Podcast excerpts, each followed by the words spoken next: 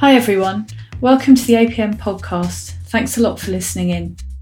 This episode, our topic is the Golden Thread, a seminal research report commissioned by APM and undertaken by PwC that was published last year, and its two follow up reports published earlier this year.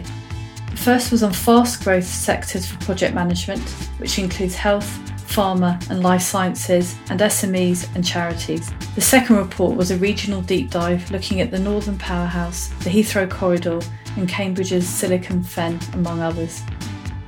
The original Golden Thread research was commissioned to put the spotlight onto a profession that's been hidden and undervalued within UK PLC for too long, and to prove that the size of the project profession in the UK is significant and growing. APM's chief executive Debbie Dore herself has called project management a Cinderella profession. The Golden Thread report hopes to change this. It has become not only a benchmark for the worth of project management to the UK economy, but a jumping off point for debate on its contribution to the economy and society beyond the profession, especially. Why, you may be asking yourself, is the report called The Golden Thread? Well, project management is the golden thread helping to drive quality, efficiency, and the effectiveness of strategic change in all sectors and organisations. It's moving away from its roots in construction and engineering. The pandemic has only served to show how critical project managers are in keeping the economy and society going during a crisis and high uncertainty. The questions we will be considering today are first, what's the big picture take on project management in the UK? Second, is the profession given the serious recognition it deserves? And third, what does the future hold for project management in the wake of the pandemic? My name is Emma DeVita. I'm the editor of APM's quarterly journal Project, and I'm delighted to be your host today. This podcast is brought to you by APM, the chartered body for the project profession. But the three stars of today's podcast are David Thompson, Head of External Affairs at APM, Andrew Edkins, Professor of the Management of Complex Projects and former Director of the Bartlett Real Estate Institute at UCL, who was on the Golden Thread Academic Advisory Panel, and Tony Mulvihill, who is a consultant, coach, trainer, and educator for project managers in the SME world and who was interviewed for the Golden Thread SME Sector Follow Up Report. His consultancy is called Planning for the Best. Thanks to you all for joining us today to talk about the Golden Thread. Let's first concentrate on the big picture that the Golden Thread gave us on the scale of project management in the UK. It measured for the first time ever its contribution to the economy, sizing it at a massive £156.5 billion. Just to put that into perspective, that's more than construction or financial services. It also estimated that there are around 2.13 million project management workers in the UK. David, Andrew, and Tony, I'd like to ask each of you to share what struck you the most about the findings of the research. David, do you want to go first? Yeah, thanks, Emma. I think we're just over a year from the original research. So it's probably a good time to reflect on its impact and, and some of the things we've learned since then. I'd say that for me, there's four big um, things that struck me as, as really interesting. The first is just what a big set of numbers it produced. And I think we were all quite surprised about that. Not, not only in the overall numbers, but actually some of the sectoral findings we've got. Um, the second one, I think, is really um, how well received it was. Uh, I think there was an expectation that some people would challenge the figures or particular details, but I think there was a kind of understanding that the methodology was sound. We were doing something that, as I'm sure Andrew will talk about in a minute, was really difficult to get right. So there was a sense which we didn't know whether this would work or not, but you know, there's been it has literally been taken up as a as a real benchmark for the future. Third thing I would say is actually is remembering it was a range of estimates for the benchmarking, so they're not exact numbers. We did use exact numbers to try and you know give a sort of sense of of scale, but you know within that there was an element of which we're, still trying to scope out the detail of, of, those things. So I think that's worthwhile remembering. And I suppose the final um, the, the, final point really is is um, the extent to which it kind of gave us little nuggets of interest, like the fact that the southwest seems to have a, a disproportionate amount of project management happening, or, for example, the size of the charitable sector uh, in terms of project management. I think it was over six point six billion. Those were the things that kind of struck me as interesting. I think the, the, you're quite right to point out the the hugely impressive numbers. Um, I know they're only estimates, but when you compare the 156.5 billion pounds that was that was given to project management you compare that to construction at 113 billion or financial services at 115 billion i mean that really is hugely impressive andrew what what grabbed you about the research well i feel sorry for tony because David's already taken a couple of the points I was going to make. I think that the, the two things that, that really struck me were the ability for a robust process of collecting the data. I mean, you're absolutely right, Emma, that these are estimates. But as the report says, you know, we were very, very concerned that we didn't over exaggerate the size and scale and significance of, of project management. So we always erred on not just conservative numbers, so they could, you know, the, the, numbers that you've just been quoting could be bigger, but also the fact that we actually can demonstrate how we got to those numbers. And so there are two things that come from that. One is the, the level of confidence. David mentioned that by saying that, you know, we haven't had very many, well, we haven't had any challenges to the best of my knowledge about the approach that we all took.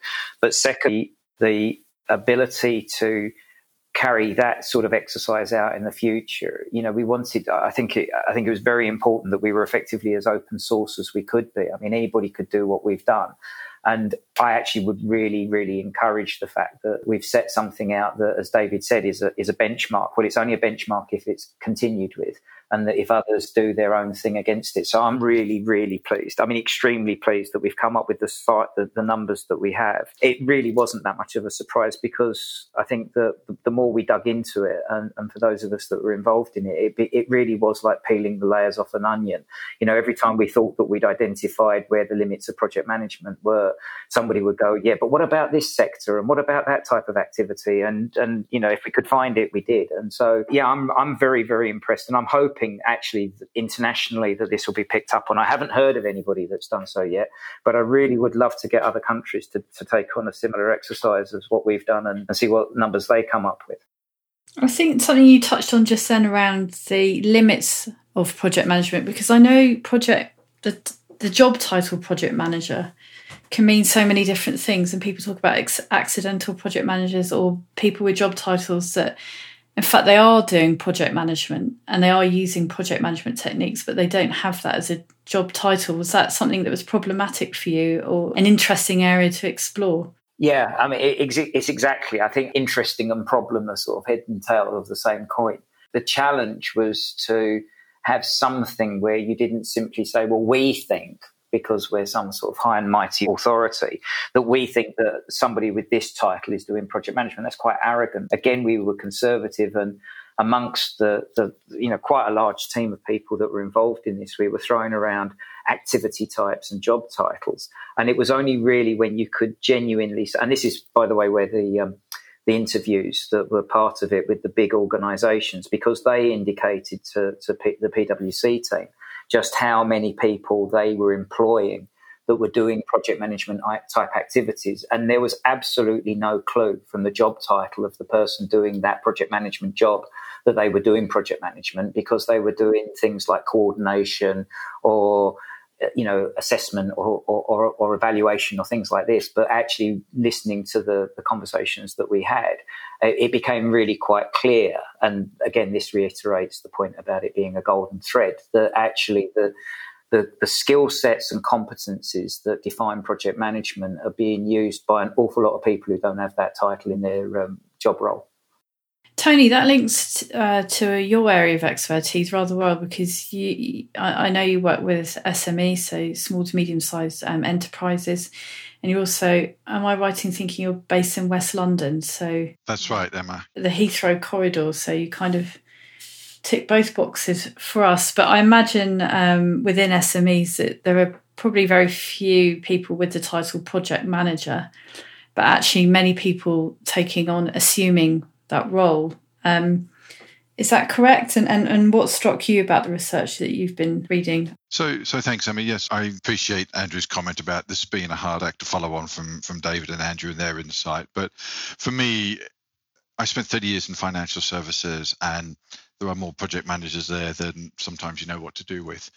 Um, so, so to Andrew's point, you know, if you are a project manager in in a banking organization, and that is what you do, there are very few hidden roles in there. But it was interesting when when David and Daniel presented this at the London committee meeting last September to hear that there is such a diverse range of roles and they're not just you know they don't have operations in them. They may say you know it's they're the operations controller or they are the event coordinator or you know these are the sorts of titles you have. So it was interesting to say oh actually yeah they they are projects. If i'm doing a marketing campaign I'm probably running a project because I've thought through what's the business case for this, what are the objectives, what are the requirements, and what do we need to do to deliver the, the best benefits for, for our organization? So you're running these projects and you've got a schedule and you've got all of these activities that are project related. So i must say that with the, the methodology that andrew talked about i think it was a very good exercise to draw out some of those roles that people wouldn't think about as as typical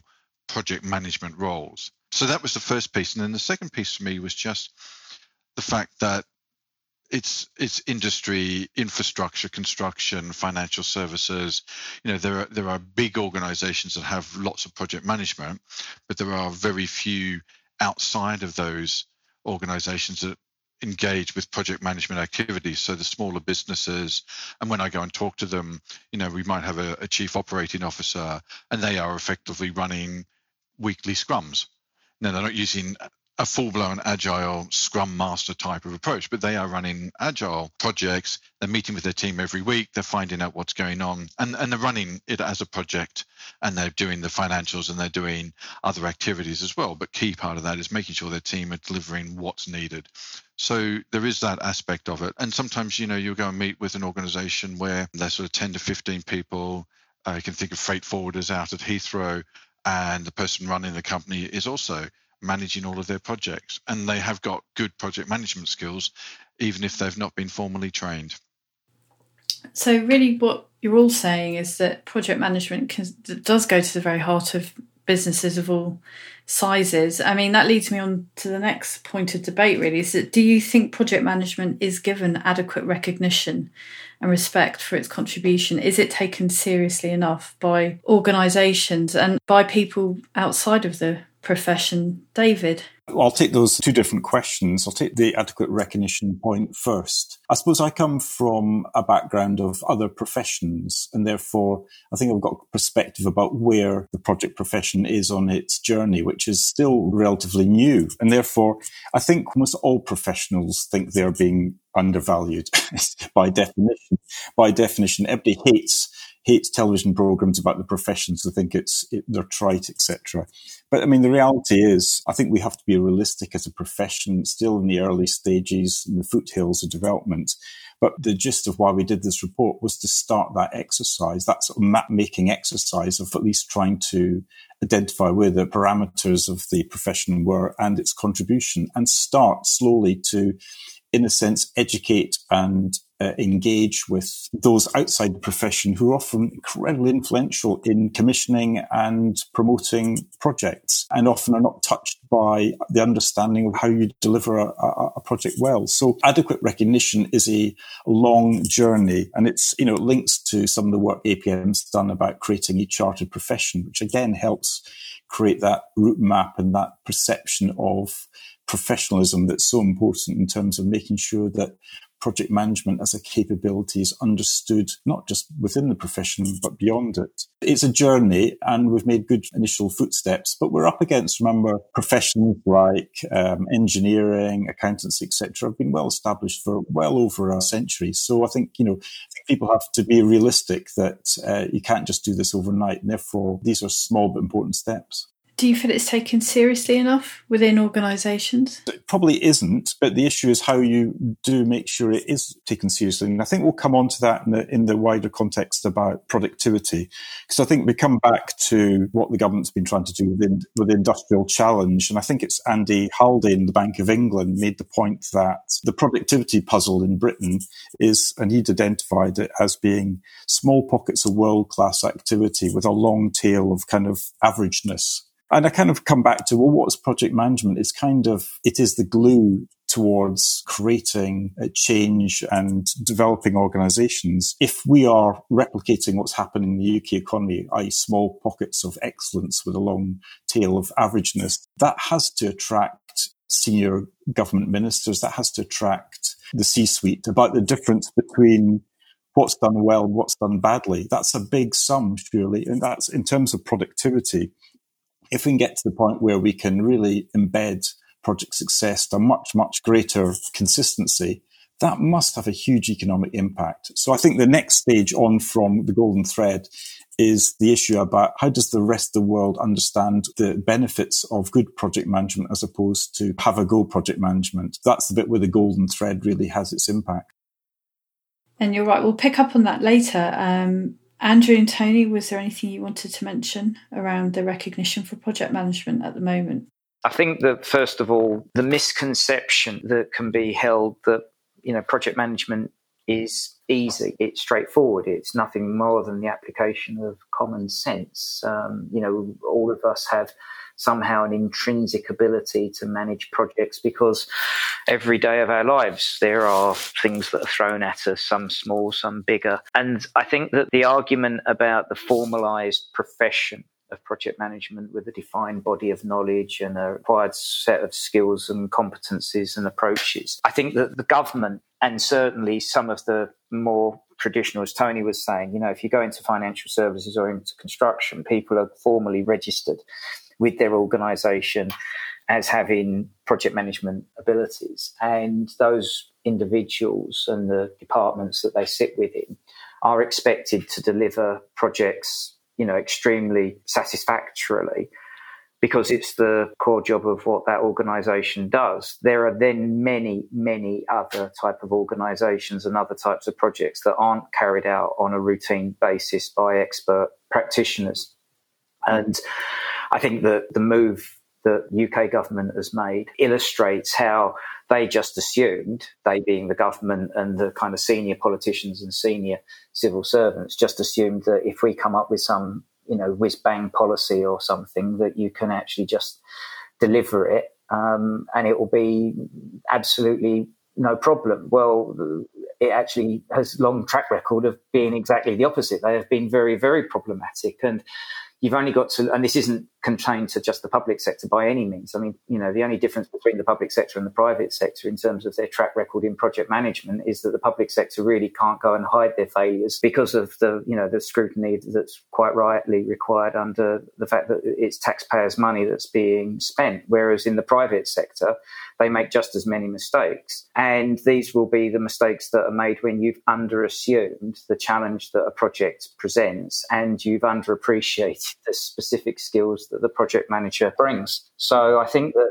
in combination, it's not difficult to see why it is that historically we've had, as Debbie says, you know, very much seen as a Cinderella profession that's how I see things at the moment. And I do see it rapidly changing. It's not a, a, word that sits comfortably with me, but the fact that in the report we mention a couple of places, you know, the projectification of the world, I think that, you know, projects are becoming that much more important and people are investing that much more in ensuring that it isn't just a roll of the dice that leads to a successful project versus an unsuccessful one.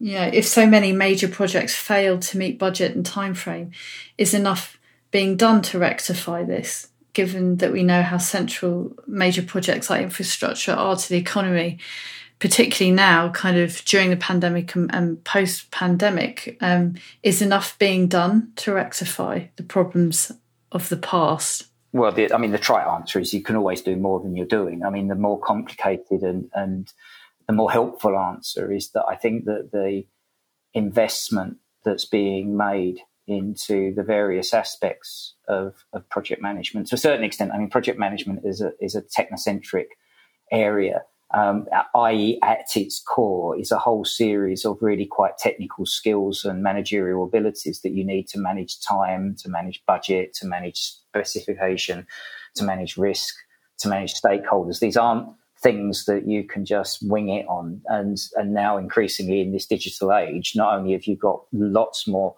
software that you can throw at each and every one of the lists that I've just given you, but actually the way that they all interconnect, because this is a case of a bit like a three dimensional spider's web, you know, that you pull one thread and a lot of things will, will, will move as a result.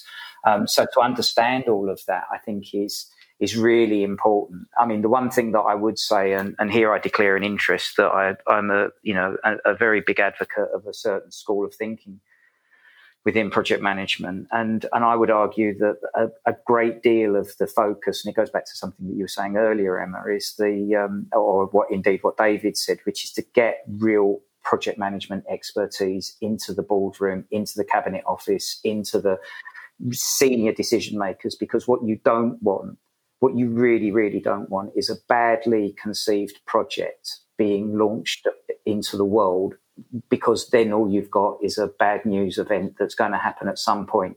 It's much better that you have people in the room who tell you sometimes what you don't want to hear, which is, I'm really sorry, but you might wish that you want to see this new policy enacted or development made, but I just can't guarantee you that we'll be able to deliver it. Now, if you want to tell the world that we're going to give it a go. And I mean, you've only heard recently, I mean, you know, the, the, the conversation from the Secretary of State for Health was yesterday was talking about a moonshot. I mean, you use that phrase moonshot because it carries with it a could be very risky, might not succeed. And you're already using phrases like that. You're you're starting to temper the expectation. Whereas if you go the other way and you start over promising, then people trust me. They give you no wriggle room. They, are going to just say, well, you told me it would be delivered by then and for this amount and it would do this, that, and the other.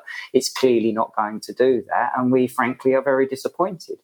So I think that that emphasis, and it and it really does moves to the left in the time scale to the very beginning of the project, so that you make sure, as I say, that you've really considered the projects at the very very outset, and you literally stop the bad ones from getting out the door. And then secondly, you move upwards in terms of the decision making, so that you start talking to the people who really need to be told. What you don't want to be in a situation where somebody simply says, look, I don't care how difficult it is, just make it happen. Because that is a very difficult place to be in if you're the person sitting there trying to deliver the undeliverable. Tony, what are your thoughts on that? Yeah, I have experience of those those challenges where someone says, here is the date and your project has to be delivered by that date and you kind of look at what the sponsor wants and, and you look at the team you have and you look at the resources available to you and you're, you're looking at it and thinking there's no way i am going to get this project to look like that in that timeline.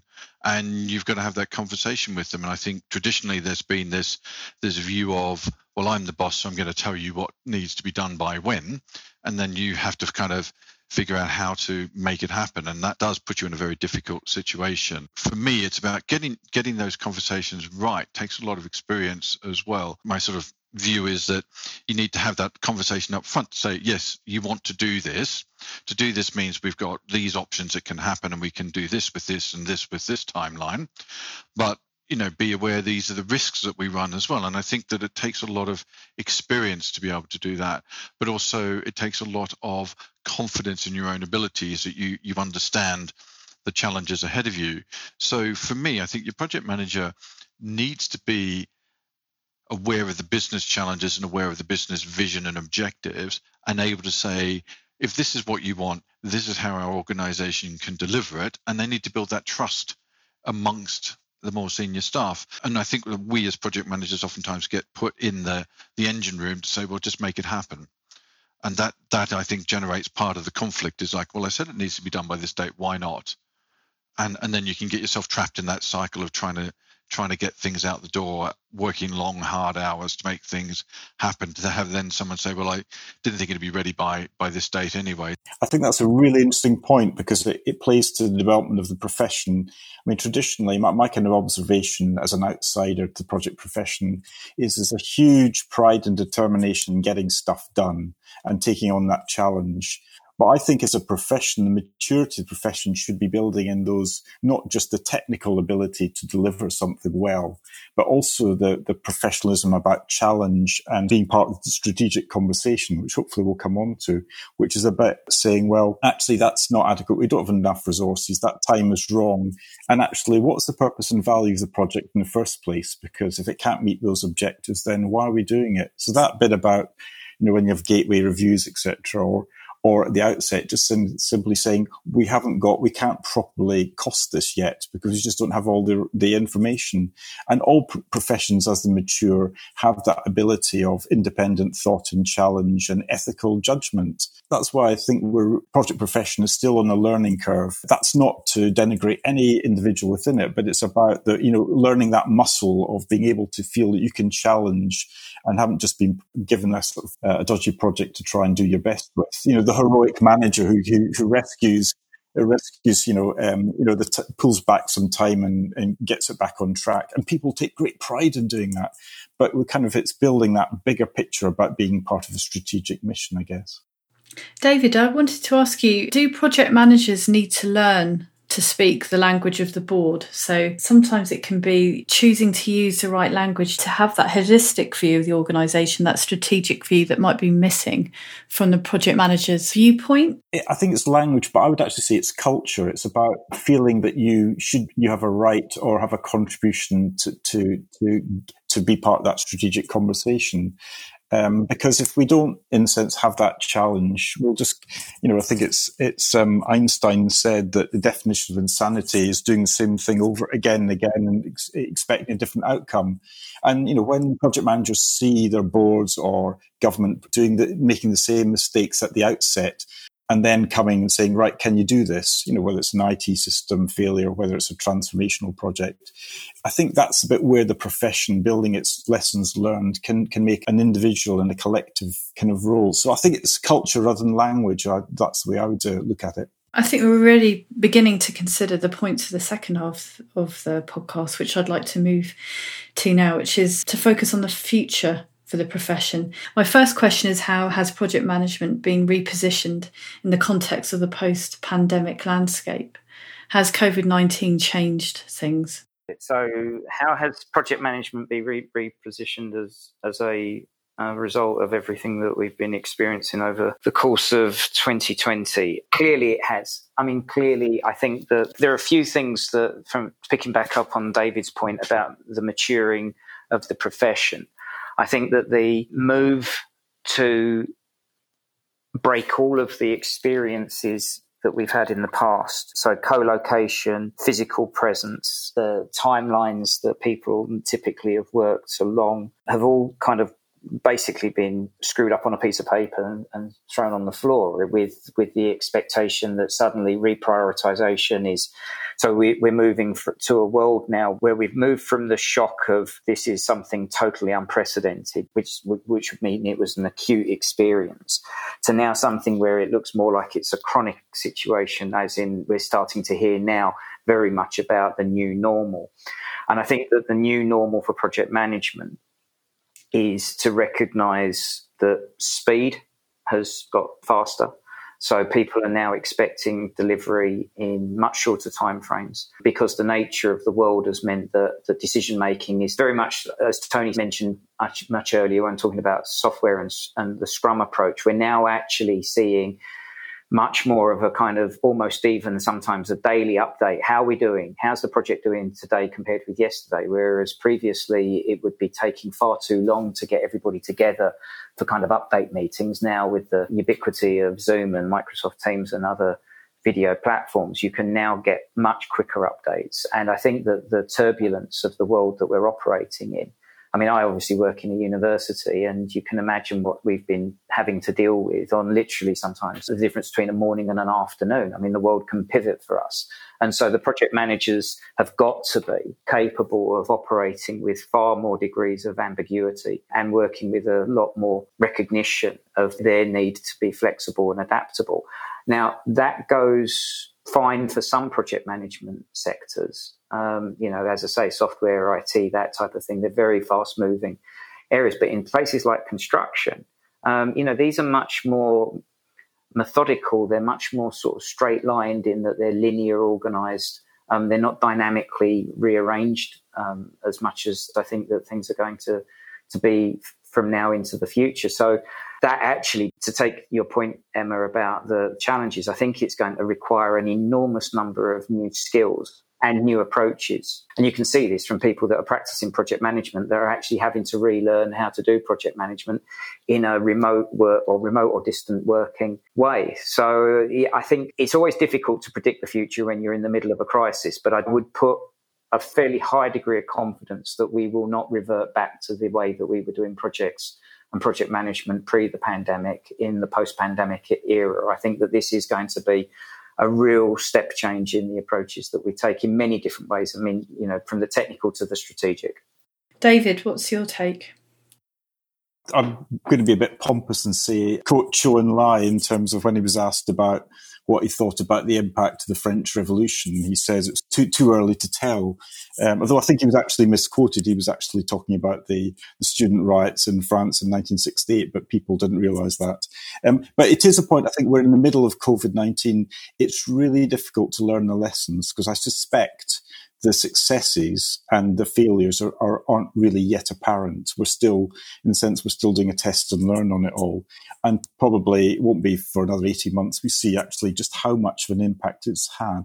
But it will have an impact in terms of how you do things. And it's maybe from a project management perspective, it's getting away from the idea there is there is waterfall projects in one area and agile in the other. The reality is that there's a mix and people use, need to use a mix of techniques depending on the circumstance. The other thing I think is we've been doing a piece of work following on from the golden thread called projecting the future, looking at you know what sort of what the environment is for project management and indeed the wider economy in terms of the changing worlds, whether it's automation, whether it's climate change, whether it's demographics. And actually, COVID nineteen fits like a glove over what we were looking at. You know, the world's becoming much more of a VUCA world, so you know, vulnerable, uncertain, complex, ambiguity. All that's going to increase. So that the idea that you can just do a nice, straightforward project without external impacts, unless it's a really small project, is just increasingly unlikely. So COVID 19 is a really good case study. And if if project management is about managing change and being being receptive to delivering change and using different skill sets broadening away from just technical skills using soft skills leadership skills etc i mean ideally we, we would see project management as being one of the ultimate adaptive professions being there at the heart of change. So I'm quite optimistic that we will see some really good examples, whether it's the Nightingale hospitals, whether it's say within government, that the HMRC pivot to be able to pay out um, job retention scheme in kind of under four weeks, just unheard of. And, you know, using things like universal credit as a makeshift payments mechanism, extraordinary. And in the private sector, things like Formula One ventilator schemes, just a whole slew of really interesting innovations, some of which will fail, but coming out of that will be some, I think, probably a real advance in how people understand and, and work in collaborative, just completely different forms of collaborative work. I mean, project management has always been naturally collaborative anyway, because you're forming a, every time you're forming a, a new team of specialists, etc. And one of the great skill sets for a project manager is to, is to gel that diverse team together. So, in a sense, hopefully the rest of the world is just catching up with some of the skill sets and developments that project management's been dealing with anyway. Thank you. I mean, I guess it's it's been a great chance for experimentation. So, uh, I mean, when I spoke to Joanna Rowland at HMRC, she said it was the first time they properly used agile in it in it in its kind of purest form, and that it was a great chance to try it out and it's something that was proven to work and that they'll hopefully be sticking with. But i can imagine that was the situation for many uh, organizations during this time. Tony what, what's what's your uh, feelings around project management and, and how that's been repositioned in the kind of post-pandemic well we're not in post-pandemic landscape yet during we're in the we're in the transition, aren't we, out of the pandemic into something different? And my take on this is around the productivity problem that was touched on earlier, and the what I call the tricolons that government like to trot out to say, you know, we've got to build better, level up, all of these sort of slogans come out. And what does that mean in reality? And and the BEIS, the Business, Energy, and Industrial Strategy Department, have generated or launched this peer-to-peer networking initiative, and I've seen a couple of the tenders for that, and they're, they're basically saying looks like we need some project management skills because they've talked about change management, they've talked about project management skills, but they're having to use the word project management in there. And I think what we will see over the next 12 months is a lot of opportunity for people with project management backgrounds like myself who work with, you know, smaller businesses to do more work in those areas to say, this is how you run your projects. these are the things you need to do in order to make your business more productive. These are the tools and techniques. And it might not be a project that you're running, but it may be some general management techniques you can use that are going to improve your operational efficiencies and those will reduce costs and then you'll have you know a better bottom line because your, your costs have been reduced or you might have better procurement processes which are driven by project management principles, such that when you go and bid for work, and I was talking to someone yesterday who said that Durham Council have 450 million worth of procurement available each year. I know Heathrow has about 1.2 billion of procurement in West London. You know, so there's lots of opportunities for these small businesses to go to places like that and say, we can deliver this piece of work for you. And the key thing is learning about the benefits and the outcomes to say you'll get these benefits and these outcomes from us as part of this project and then going back and saying and this is how we will manage the project as well. These are the steps we'll need to take. This is how we're going to communicate with you. If you've got all of those skills as a small business you are much more likely to win those bigger procurement contracts which are there to be had. So i think there's a lot of opportunity for companies to learn from project management and use those skills grow their revenue numbers and, and decrease their costs. David, I had two questions for you actually. Um, does the Golden Thread provide a useful context for thinking about what project management role needs to be in the new economy? And can it be a driver of increased productivity, both, I guess, in economic and social terms? Uh, the answer to, to, that is probably yes and yes. But I do think there's something about it's not going to be inevitable that project management will grow and prosper. What the Golden Thread does is it provides the platform for the profession to really show its its worth but it's simply expecting people to understand the great virtues of good project management and simply just come and, and do it just won't happen. I think we have to make the case, uh, whether it's to the boardroom, whether it's to the um, public ministers, to whether it's in, in, charities voluntary sector, we do have to make the case. And I think um, one one thing we need to look at is maybe being better at explaining the value and benefits of projects rather than just simply the sort of time and cost element of it. So, and I think that's something that is very much starting to change. We need to look at, you know, a project that's about building a road.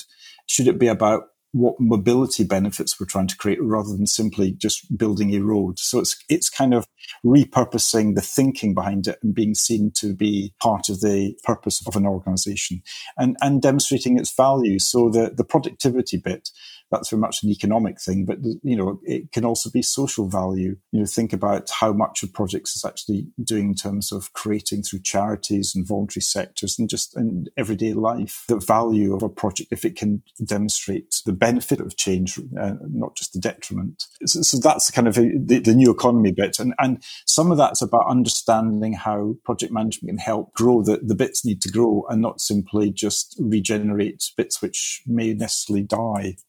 Um, so and we don't yet know kind of what, what the new economy will look like, but it's identifying things like, you know, things like we'll look back on uh, in this in 10 years time and we regard COVID-19 as simply accelerating the change that was happening in terms of automation, in terms of machine learning, in terms of using data better. And things like climate change arguably are a much, much bigger threat, but maybe we can learn the lessons of being quicker and maybe we can try to learn how we can we can kind of address climate change in, in a much more agile and, and adaptive way than we have hitherto. Sure, that's great. Um, is there a, a bit about joining the dots better between project success and improved organisational performance? So really drawing out the benefits of the projects and and what that brings to the overall performance of an organisation. Andrew's more of an expert in this, having kind of you know watched this over a period of twenty five to thirty years and understands kind of where we need to go in that. But it is about, I think, some of it's about communicating. You know, if we can prove the value of the profession, we need to communicate that better to the people who are commissioning or initiating projects. So the government has something like um, 450 billion pounds worth of of projects in its portfolio. That's a big value at stake if you get it wrong. So, so I mean, just one one little example of that. that you know, the the Infrastructure and Projects Authority, which effectively is the project management arm of the government. I mean, they've done two or three things which I think are a really interesting case study that apply to the to the rest of the economy. One, they've started to recognise that the project profession exists within government and give it greater status and impact and training. Secondly, they're starting to develop the kind of that leadership cohort that can move from department to department to join up the dots instead of just doing things in silos. And the third thing, and it's the most recent thing, which we picked up from a recent um, select committee report on major projects, that ministers and s- senior civil servants are actually doing training in project management. And to me, that's the big breakthrough.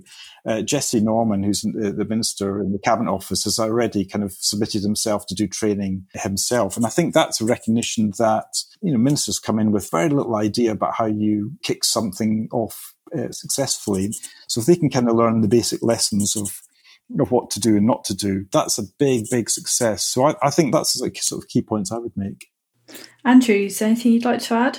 The only thing that I would say that, that because we've kind of steered it towards um, a, a very much a public sector thinking, you know, as David's just explained. For those people who are interested in sort of project management books, there's a book by um, Mark Morgan and Ray Levitt um, out of the US called um, Executing Your Strategy.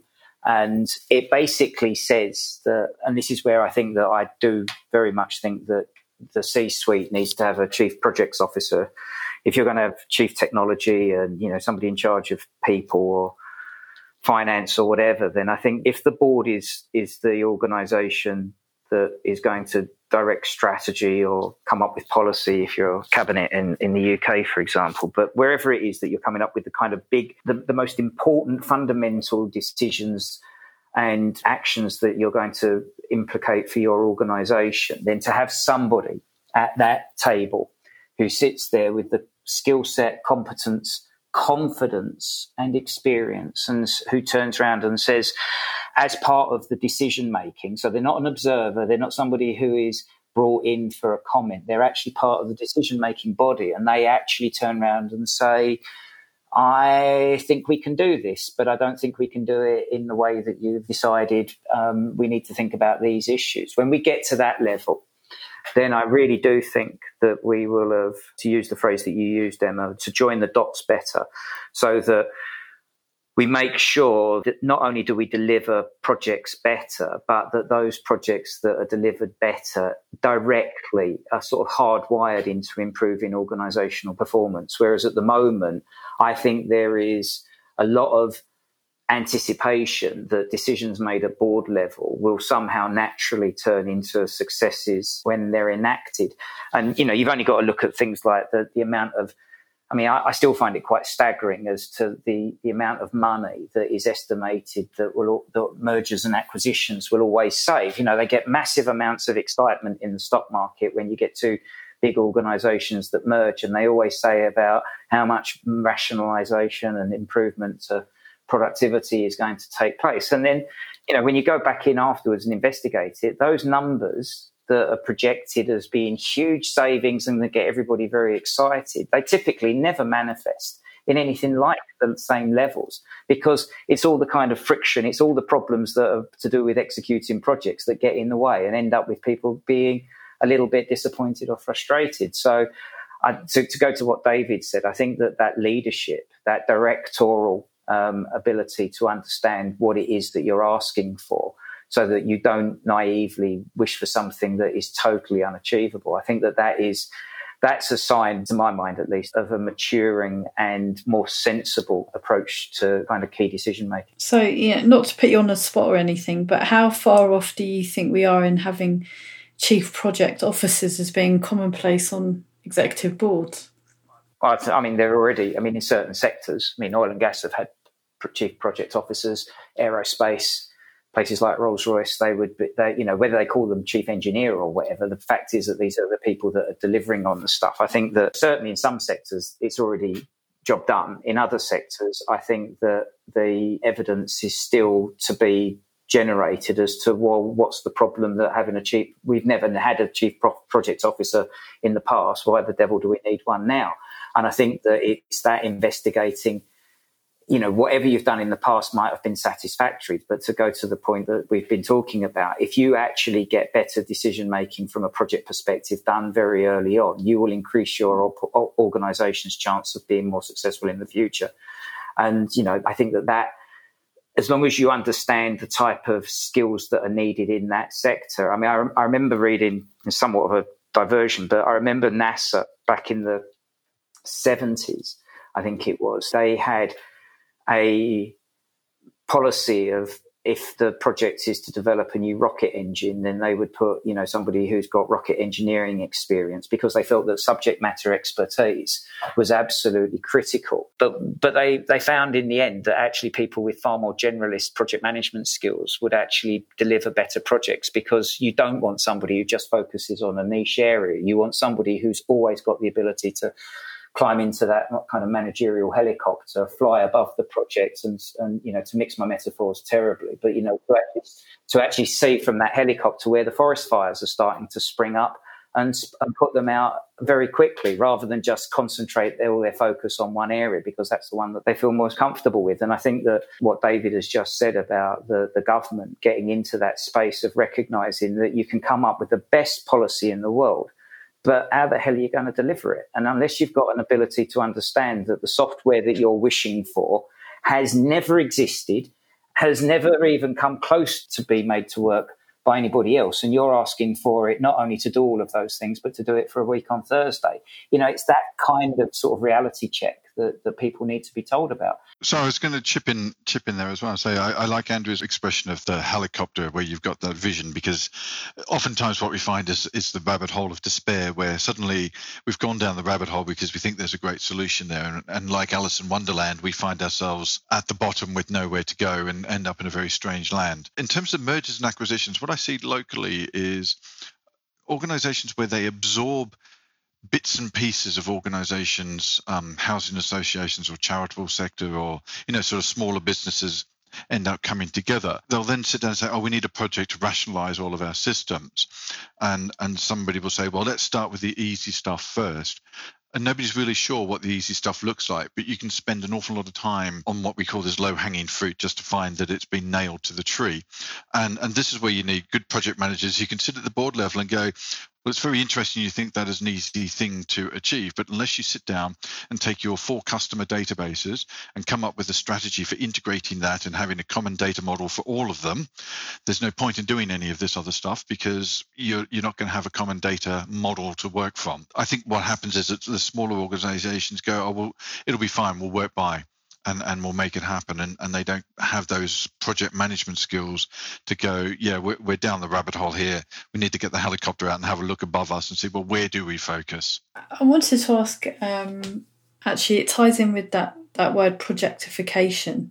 Um, I've interviewed people at Channel 4. Sonia Sharma is the um, leads the PMO there and it's the first time they've they've really had an enterprise wide PMO because there's a recognition that work is becoming more and more about projects. And I know that the media and creative sector is identified in one of the follow up reports as being a place ripe for project management to spread. And um, what's your feeling around? Do you feel as though this is the kind of very nature of work in the future, increasingly around projects, teams, products, services? And that project management will inevitably become more central to the organisation. Yes, I do. I mean, I think one of the things we've done is actually survey the profession about their optimism for the future. And obviously, this was pre COVID 19, but I think it's, it holds true that there is a clear, both anecdotal and factual evidence that organizations are using projects increasingly as a means of change. And that's and, and if you just if you look at the whole world of VUCA, transformation projects is probably you know almost dwarfing kind of infrastructure projects in that sense, or even infrastructure projects themselves are you know subject to transformation. So that when you initiate a you know, a large rail project, the idea that the, the end product will be in the same context as it was when it was set is just ludicrous. I mean, the, the National Infra- Infrastructure Commission has to set out a view of forward 25 to 30 years, but really they're only taking a stab beyond five years about what that will mean because the the shelf life of things with, with technology means that things keep reinventing, trying to envisage what the energy market will look like in three years' time, never mind 20 years' time. We've seen a complete change around in the economics of, of energy. So I, th- I think um, I think it's very much about um, identifying these these sorts of things. For me, the creative industry is one where people have a view that we don't need to be project managed there, there's this distinct thing of we're creatives, you know, we're free spirits, we get on and and do what we need to do, and to an extent that is true. But I think if you have a project that needs to be done, having somebody who's got project skills who can organise it and make it happen is is the key part of that. And you know, having worked with people or sat opposite people, listening to them talking about their creative projects and how they're struggling to make deadlines and and they're not really sure about this particular risk and they forgot that they needed lights for this and that you know they they haven't got this particular thing where they need it. It's like well you're talking about project challenges all the time. And i think you could de-stress some of the creative process as they call it by having a project approach to some of those activities saying look you know here's our list. This is what we need to do. Here are the risks. These are the issues we need to talk about. But talk about it in a way that is suitable for for that particular industry be it a, a tv production a movie broadcast right? You know you you've gone through a project process of saying we need to talk to you. This will be the topic. We're going to talk on these times. You know it's all lined up mm. like a project. Uh, absolutely my final question then for all of you would be how do we measure project success in the much messier and less predictable world that we now find ourselves in i think we're moving more towards outcome driven results and we're talking about benefits and measuring success based on benefits. And yes, there is an economic aspect of that, of like the budget and did we spend as much as we said or not, because sometimes we don't. But you need to measure the benefit that you achieve for the project against the cost of the project and look and say we've achieved this benefit for us and this is how we went about doing it. It's got it's got to be more outcome based and focusing on the big picture. And we talked earlier about economic and social value. And in West London, the West London Alliance are talking about ways of improving the local businesses such that they do better and they can invest back in the community. And that's what I see as a benefit from the local councils investing in organizations. The outcome is we want better social value from our local businesses because they employ more local people, we get better business rates, and we've got fewer calls on our services for unemployment benefits and other things like that. So it needs to be holistic. It can't just be a, a transactional, we did this, our return on investment was was 25%. It has to be the social impact as well. And Andrew, how do you think we should measure project success now? I echo everything that Tony's just said. The traditional way that project management has always operated is we produce an output, and Tony's already mentioned outcomes and the impacts. And the issue about an output is that, you know, it's relatively easy to be tested against it. Does it weigh this much? Is it painted red?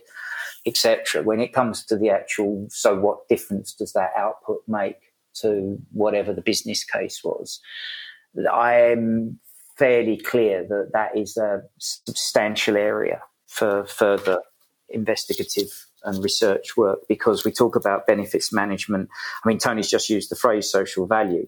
I'm working on some research at the moment. The term social value, you've got as many definitions of what you mean by the term social value as, as you want to come up with because it genuinely is a contested and very fuzzy area. So there's much more work done on the benefits side, so benefit management and, and all of that area, which which I know APM have been heavily involved with for some time. I think that the way to take your question, Emma, um, and connect it to the one about COVID. Um, I think that we're really going to be judging project management and the way that projects are organised and delivered against the impacts that they make. I think that people are going to skip all of that stuff and go, yeah, yeah, you know, I just want to know, did it work? I don't really know how you've come up with this fancy vaccine, you know, whether you've manipulated DNA or whatever it is. I just want to know, can we get it to the public? Can we do it quickly without side effects at relatively low cost? If you're going to be able to measure a project against those kind of things, and obviously, you know, that's a, that's a fairly obvious example to choose, but at the moment, you've got a question against, to go back to something that David was alluding to earlier, which was the kind of speed of changing circumstance. I mean, you know, how are we going to know if Crossrail is going to be a success? I mean, when it's open, that's an output measure. You know, once Crossrail is open, it will be open, and that's a tick box exercise. But how we will know whether Crossrail has actually benefited London's prosperity is going to be very, very difficult to, to know because even when the arguments were previously about providing additional capacity and, and modal transfer so that the east west access into London was going to be eased in terms of Central Line and, and the, the, the, main roads. Now you're in a world where people are going to be going, well, I won't, don't necessarily travel by underground anyway because I'm quite happy to work from home. So, you, you know, we've got a certain amount of um, of commitment to projects um, and those big infrastructure ones, whether we need them or not. I mean, you know, who, who's to say whether the, the fact that we built the Nightingale hospitals in two sweet time, which was an unbelievable success. I mean, hats off to the UK construction industry and the people that were involved in the background to do all of the necessary changes that were needed to enable, you know, conference centres and similar to be turned into these hugely impressive treatment centres and hospitals. The fact that we didn't need them, I mean, is that a bad thing? Is, does that mean that those projects should be considered as failures because well, we've wasted our money? But we haven't because we don't know. We're in a contingent world where you actually turn around and say, I'm really glad that we've got the capacity of that thing, even if we're not actually using it. And so I think that to circle back on what I said earlier, I think that, that measuring the, the specific impact of projects on the community or the stakeholders that the project was intended to have said impact on is going to be something where project managers turn around at the moment, I would argue, and, and I, I, hope to provoke some comment from your audience here, but a lot of project managers would shrug and go, well, I don't know whether it's going to impact on the organisations and, and, stakeholders, because by that stage, I'll have been long gone on to the next project. Sure. So I'm not left holding that particular baby. Mm. David, what are your thoughts? Yeah, so I'd, I'd, make three very quick points, which echo what Andrew and Tony just said. So I think it's about lessons learned. We need to get much better as a profession about making sure we get it get it right more often uh, and more regularly, and making sure our stakeholders are, are kind of involved in it. The point about lens, so you know, time cost, yes, they're really important, but you know, the Olympics was was overspent, but it was a great success. You know, what is the lens you're looking at it? Uh, was the Eiffel Tower? Uh, was was the Millennium Dome? worthy? It depends. What what is the value? What's the purpose of the, of the project? And I think in a world when things are more unstable and uncertain, how you you know just hold on to that central purpose through a transformation and don't get you know don't get buffeted into kind of down a rabbit hole.